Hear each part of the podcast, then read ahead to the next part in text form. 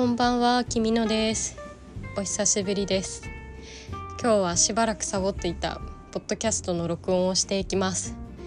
今日ね、仕事ですごい喋る機会が多かったから、もしかしたら声がね、ちょっとガラガラかもしれないんですけど、最後まで聞いていただければ嬉しいです。今日は私少し前に事前に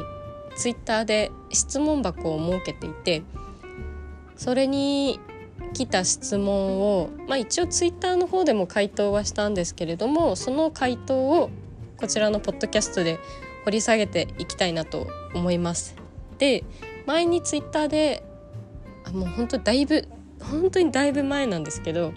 ツイッターでアンケートを取った時に、まあ、いつか私の大親友の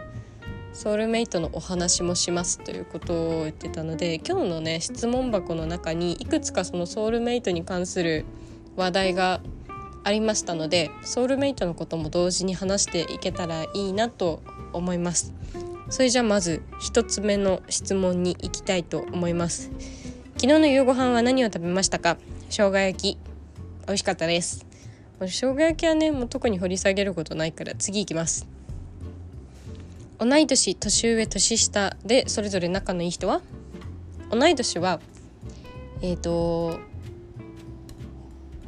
幼稚園の頃からずっと仲良しの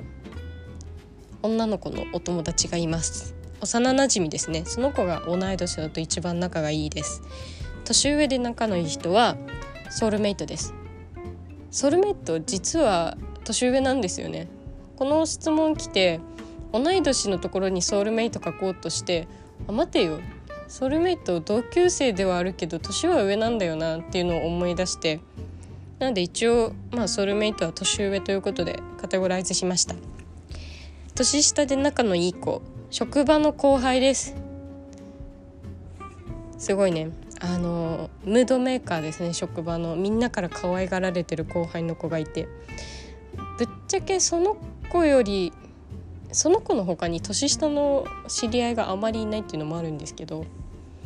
はい年下の職場の後輩仲がいいです。次さつま揚げ食べたことありますか？あります。めっちゃ美味しい。おつまみみたいなこう具だくさんのね枝豆とか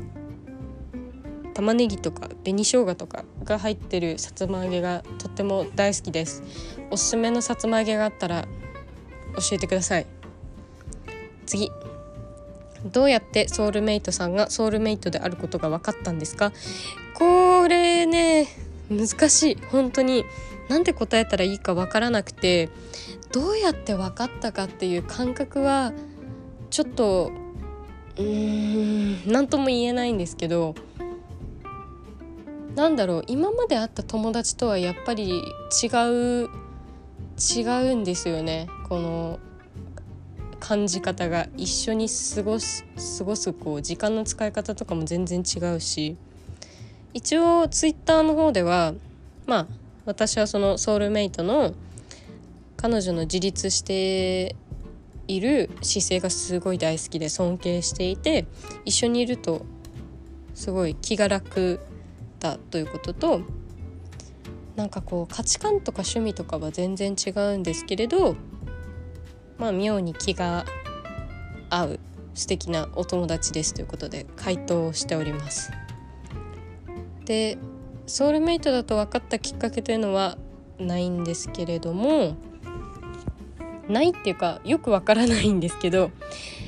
ソウルメイトのことをねあこの人すごいなんか大事にしようって思ったエピソードだったらあります。それについてちょっと掘り下げてお話しさせていただきたいと思います。ソウルメイトのね性格なんて言えば想像してもらえるんだろう。海が聞こえる。皆さん見たことありますかね？そのスタジオジブリの「海が聞こえる」というあれは映画じゃなくてテレビスペシャルのアニメだったのかな？その作品の中にですねリカ子ちゃんという女の子が出てくるんですよ。リカ子ちゃんはヒロインなんですけどあのすっごいわがままでわがままなのかな？まあわがままで勝ち気でで才色兼備な女の子がいてで東京から高知県に引っ越してきたんだけれども親の都合で無理やり転校させられてしまったから私高知な高知になんて来たくなかったのにみたいな。もうあいつもあいつもあいつもみんな嫌いみたいな。そういうヒロインの子がいるんですよ。リカ子ちゃんっていうね。ソウルメイトは一言で言うとリカ子ちゃんみたいな感じですかね。これソウルメイトに言うとめちゃめちゃ「え？みたいな「私あの子とそんなに似てる?」ってすごい嫌がられるんですけどいや別に全部が全部似てるって言ってるわけじゃないんですけどちょっとね部分部分似てるところがあって。うん。なんだろうこう素直になりきれない感じとかすごいこうツンツンしてる感じが結構似てて。あと短気なところとかも結構あったりして。私は見てて面白いんですけど。まあうん一言で言うならりかこちゃんみたいな感じ。あれよりもまああの年年がね私私はもう二十歳を超えててソウルメイトも成人しているのであれよりも全然大人なんですけれどもあんな雰囲気の子です。見た目も似てるんですよ。髪の毛がサラサラで色が白くて。でスポーツ万能でとっても賢い。頭がいい。なんか地頭がいい賢さっていうよりももうなんかがむしゃらに勉強してめちゃくちゃもうなんか誰よりも勉強しました。みたいなタイプのガリ弁タイプの秀才ですね。で何の話しようと思ったんだっけ？あそうそう。ソウルメイトはまあそういう雰囲気の人間だ人間なんですよ。でまあ彼女うーんなんだろう。彼女の大事にしようと思ったエピソードがまああまり明るい話ではないんですけれどあの仲良くなってから1ヶ月くらい経った時に突然家に押しかけてきてその日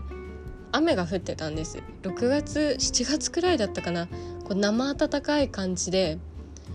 で雨に濡れても全然寒くはないんだけどなんかこうじっとり汗ばんでいて気持ち悪いみたいな季節で。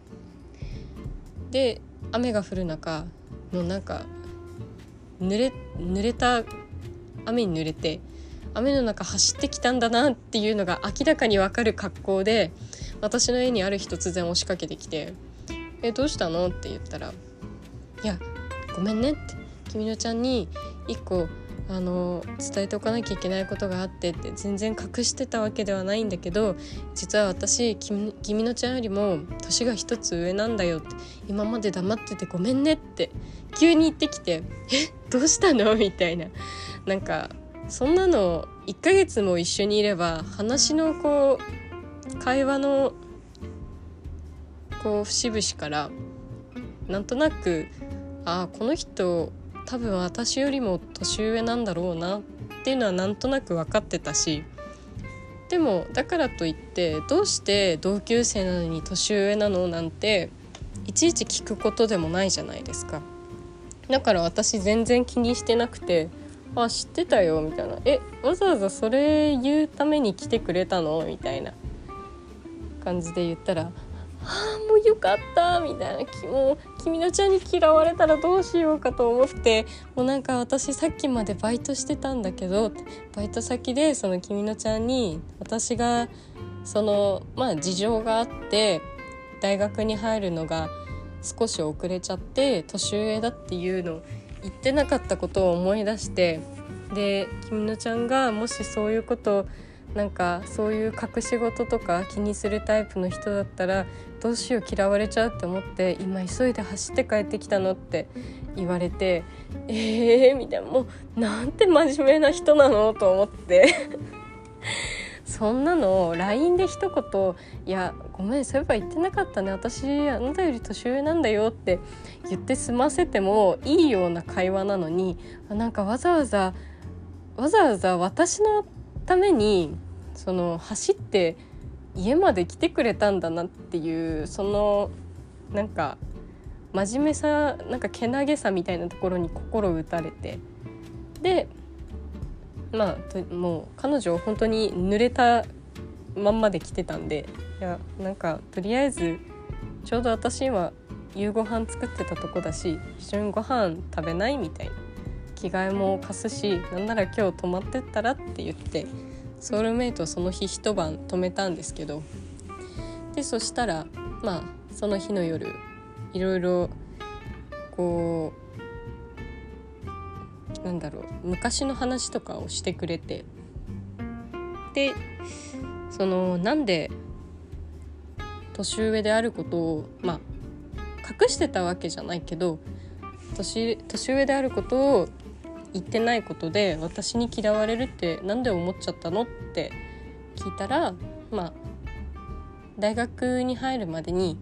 結構いじめられたりとかしててあんまり基本的に他の人その自分と家族以外の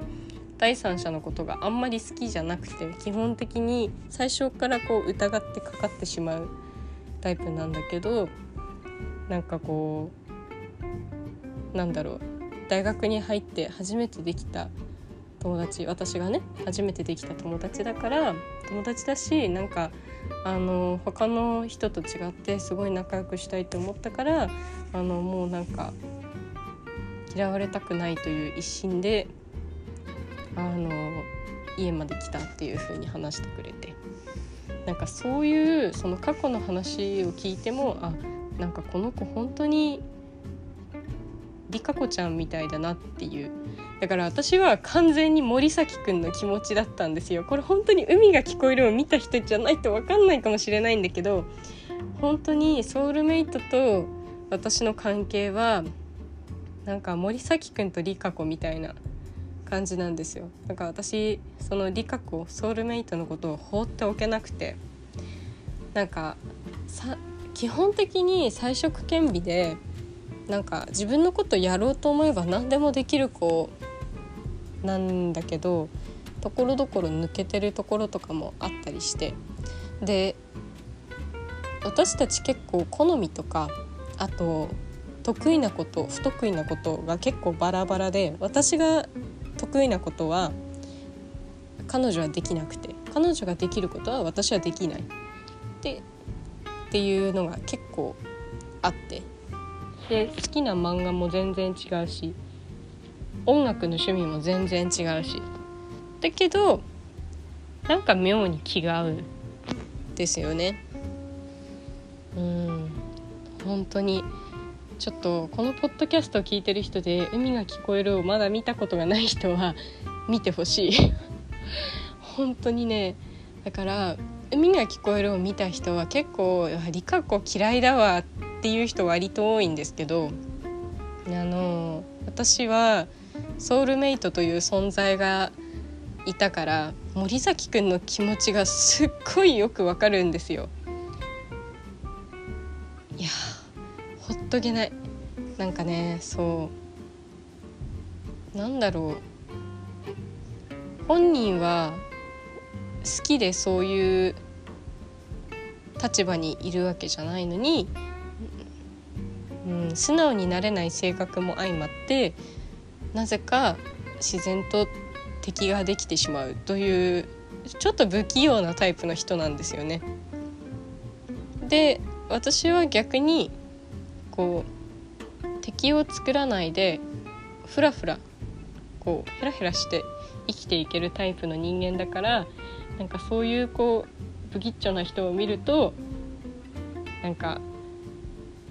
大丈夫だよみたいな。そそんなにね。なんかかたくなにならなくても大丈夫ってみんなあなたのこと嫌いなわけじゃないからって言ってあげたくなるんですけどなんか私はいつも海が聞こえるそういう気持ちで見ちゃう。っていうまあそういうエピソードがあってそれがきっかけであこの子のことすごいなんか大事にしようほっとけないなって思って。だからそのうんなんて言えばいいんだろうなんか私これ今話してる内容友達との会話っていうよりもこう恋人ののろけ話みたいになっててすごい面白いね。なんかまあでもそんな感じですね。一言で親友っていうのは、まあ、親友なんですけどすごい仲いい友達なんですけどそれよりもちょっとワンランク上の感情を持ってる。これ女の子同士だったら割とよくある現象だと思うんですけど女の子同士の友情ってちょっと恋愛っぽいんですよね。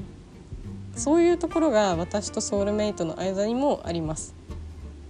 うん、まあ LGBT とか別にそうそういうわけではないないけどうん。行き過ぎた友情みたいな感じですね。はい。まあソウルメイトのことを大事にしようと思ったきっかけのエピソードはこんな感じです。こういういきさつがあってあのまあ他にもねいろいろエピソードあるんだけど、まあ、ソウルメイトと私はとても仲が良くなりました。次の質問。あーなんかソウルメイトの話したらめちゃめちゃ重くなっちゃったな。次。好きな教科は何でしたか？好きな教科は国語と図工と倫理。倫理はねあのこう哲学とか仏教とかなんかそういう宗教のお勉強してましたね。めちゃめちゃ好きでした。だだから大学もこう文系の大学に進んであの国語の教員免許も取りました。はい次。推しは誰？これなんかアバウトすぎてなんて答えればいいのかすっごいもうめっちゃめっちゃ迷った。作品の数だけ？私が今まで読んできた好きな作品の数だけ推しがいるからこれっていうのは特に言えないんですけど、まあ、一番最近読んだ漫画の中で推しを選ぶとするのなら最近一番最近読んだ漫画は私「呪術廻戦」と「セイント・セイヤ」を読んでなんでそこから推しを発表するとなると呪術 言えない。呪術廻戦はナナミンが好きです。見た目が好きなんだよねナナミンね。で「セイント・セイヤ」だったら「まあ、セイント・セイヤ」見てる人多分私のねこうポッドキャストを聞いてくださってる方にいないと思うんだけど双子座のねあの双双子座のって言った？らちょっと「セイント・セイヤ」ってまずどんな話かっていうとこうギリシャ神話をモチーフにしたお話で、うんと、ハーデス。っていう冥界の神様が人類を滅亡に導いてやるみたいなもう人間なんてなくなっちまえみたいな感じであのー地球全体を死の世界にしてしまおうとする神様がいてその神様の思惑を阻止するためにあの戦いの女神アテナが対抗するんですけどアテナにはセイントと呼ばれるあの忠実な部下たちがいてその部下たちが主役の話なんですよ「セイント・セイヤ」っていうのは。でそのアテナの部下セイントですね。セイントの中でゴールドセイントと呼ばれる、あの、階級があるんですよ。ブロンズのブロンズシルバーゴールドって階級があって。そのゴールドセイントの、えー、セイントはですね一人一人星座の名前がついててそのゴールドセイントの中の双子座のポジションにいるあのカノンというキャラクターが私はとても好きです。カノンね最初敵だったんだけどいろいろあってあの心心変りというか改心してアテナに使えるセイントになるんですよ。超かっこいいこれは読んだ人にしかわからない。あとせっかくポッドキャストだからもうちょっと推しをしゃべるとすると私ずっと本当にもう中学生の頃からずっと好きな人はあの「ジョジョの奇妙な冒険」っていう漫画が私すごい好きなんですけどそれのですねキラヨシカゲという悪役なんですけれどその人がねすごいかっこいい生き方をかっこいいというかなんかこう、うん、憧れるなそういう生活っていうライフスタイルを持ってる方ですごい好きですね。あと見た目が好きそう最近気づいたんですけど私キラヨシカゲの見た目が好きだから呪術廻戦のナナミンを好きになったんじゃないかっていうところがあってというのもキラヨシカゲさんも見た目は普通のサラリーマンっぽい感じで白っぽいスーツに金髪のオールバック。でちょっとこう顔が薄い美形って感じなんですよ。ななみもそうですよね。あの色の薄いスーツ着て金髪であのちょっと薄い感じのイケメンっていう。だからななみんは多分見た目で好きに見た目がキラヨシカギに似てるから好きになったんだろうなっていうのが最近の自分の解釈です。はい次。恋人を恋人にきっぱりと嫌なところは嫌って直接言った方がいいのでしょうか？言った方がいい。いや嫌だよね。好きな人にあなたのそういうところ嫌なんだよねって言うと喧嘩になって嫌われちゃったりとかしたら嫌だもんね。すごい言いにくいの分かる。でもこれは恋人に限らず友達でも家族でもあの本当にこれからもこの先もずっと仲良く長く過ごしていきたい相手であればあるほどそういうお互いのなんかまあ嫌なところとかどういうふうにしてほしいのかっていう要求を話し合って譲歩することって大事だと思うんですよやっぱり。だからもしこの質問をしてくださった方がまあね恋人と長く付き合いたいっていうのであればまあ伝えた方嫌なところは嫌ってちゃんと言った方がいいです言った方はいいんだけどただ問題はその言い方なんですよねこれは本当にあくまでも私の解釈なのであのそうじゃないだろうと思う人は全然そう思って聞いてくださいって感じなんですけど自分は嫌だと思ってても相手が嫌だと思ってないっていうかこう無意識でやってしまってることって結構たくさんあるんですよ。だからその嫌な部分その自分が嫌だと思う部分がいつまでたっても相手は直してくれないんですよ。それが悪いことだ。人を不快にさせてることだっていう自覚がないからそれをやり続けてしまうんですよね。だからその人のためにも嫌なところって伝えるのは大事だと思います。ただ頭頭ごなしにっていうかいきなり「あなたのそういうところ嫌いなんだよね」って言うと相手はその嫌いって言われた部分今まで無意識でやっていたこと自分が悪いと思ってやってなかったことだからいきなり嫌いって言われたら「えなんでいきなりそんなこと言うの?」みたいな感じで不機嫌になっちゃうと不愉快になっちゃうと思うんですよね。それで喧嘩が勃発すると思うんですよ。多分。まあ多分ね多分。だからもしその嫌なところを直してほしいというのであれば嫌いってただ伝えるんじゃなくてあなたのそういうところが私を不快な気持ちにさせるからこういうふうにあの改善してくれたらもっと嬉しい気持ちになれる。っていうふうに何をどういうふうに変えてほしいのか結局どうしてほしいのか。っていうのをきちんと伝えるのが大事なんだと思います。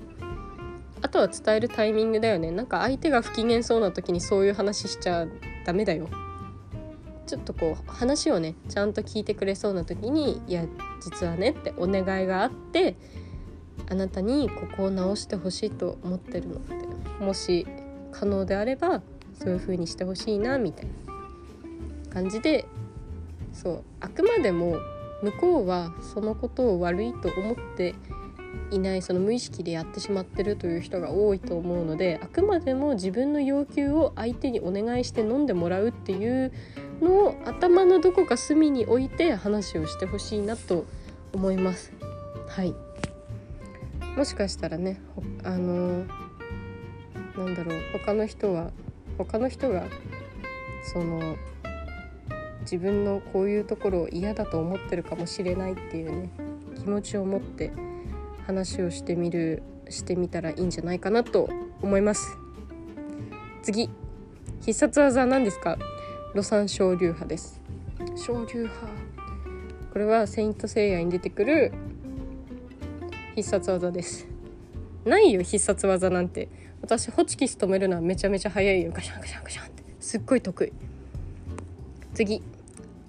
青さんってどんな人なの？青さん青くんは私のフォロワーで最近一緒にポッドキャストを始めました「カクカクヒカジカ」というタイトルでポッドキャストをね2人でダラダラ話してやってるのでよかったら聞いてください。これは宣伝です。青くんってどんな人なのっていう質問に対してはまああの青青くんは 声が裏返った。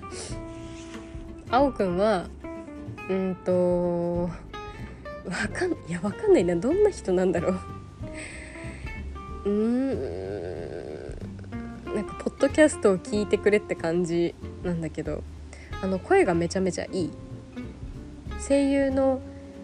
細谷義正さんをリスペクトしているみたいであリスペクトしてるんだなっていうのがちゃんとわかる。話し方ですね。本当に好きなんでしょうねきっと。めちゃくちゃリスペクトが伝わってきますもん。まあ声が良くて話し上手で聞き上手であのいいお兄さんって感じですね。はい。ポッドキャストぜひ聞いてください。はい次。あなたの一番古い記憶は何ですか？あこれはあの、まあこれはね私がすごい小さい時の話で本当に多分えー、わかんない。いつぐらいの記憶なんだろう。本当にちっちゃい時にあの母親と私その小さい時の私とあと母親の実家で飼っていたハスキーとポインターというあの研修犬ですね。2匹のワンちゃんと一緒に写真を撮った記憶があります。我が家は父も母もその父も母もみんな犬が好きで犬ばっかり飼ってきた家系なので断然犬派ですね。犬しか勝たん。次。君のさんはどんな人なの？この質問ねもうすっごい嬉しかった。いやもう私のこと知ろうとしてくれて嬉しい。っって感じなんだけどちょっと恥ずかしかったので あのー、いろいろねこのポッドキャストとかツイートとか見てこんな人なのかなって勝手に想像してください。私は本当にただ漫画が好きなだけのオタクです。はい次。好きなゲームはある？ポケモン。ポケモンがめちゃめちゃ好きです。めちゃめちゃ好きですって言ってもそんなやり込んでるわけじゃないけどまあ、うん、ゲームの中で一番好きなのって聞かれたらポケモンですかね。可愛いですもん。あのスイッチのねポケモンをやったんですけれど可愛いですね。あのキャンプという新しいシステムが加わったんですけど可愛いポケモンとボール遊びとか猫じゃらしみたいなやつで遊んだりとかね。できるんですよ。めちゃくちゃ可愛いですね。ポケモンと一緒にカレー食べるのもう夢みたい。ポケモンと一緒にご飯食べてるっていう気持ちでいつもプレイしてます。とっても楽しい。次。新型コロナに言いたいことを言ってってあの特にない。特にないです。強いて言うんだったらなんかあの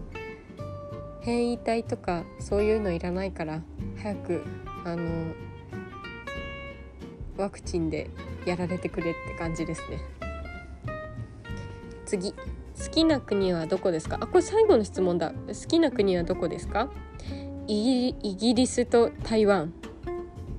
イギリスは何でイギリスかっていうと私シャーロック・ホームズとあとオスカー・ワイルドという作家の小説が好きでオスカー・ワイルドは有名なのなんだろう。サロメ。あのサロメっていう聖書に出てくる悪女がいるんですよ。そのお話？戯曲とかあとドリアン・グレイの肖像といって超美形のナルシストの貴族があの自分の美貌にのめり込みすぎて最後は地獄を見るっていうお話があるんですけどその小説を書いたオスカー・ワイルドという作家とそのシャーロック・ホームズが好きで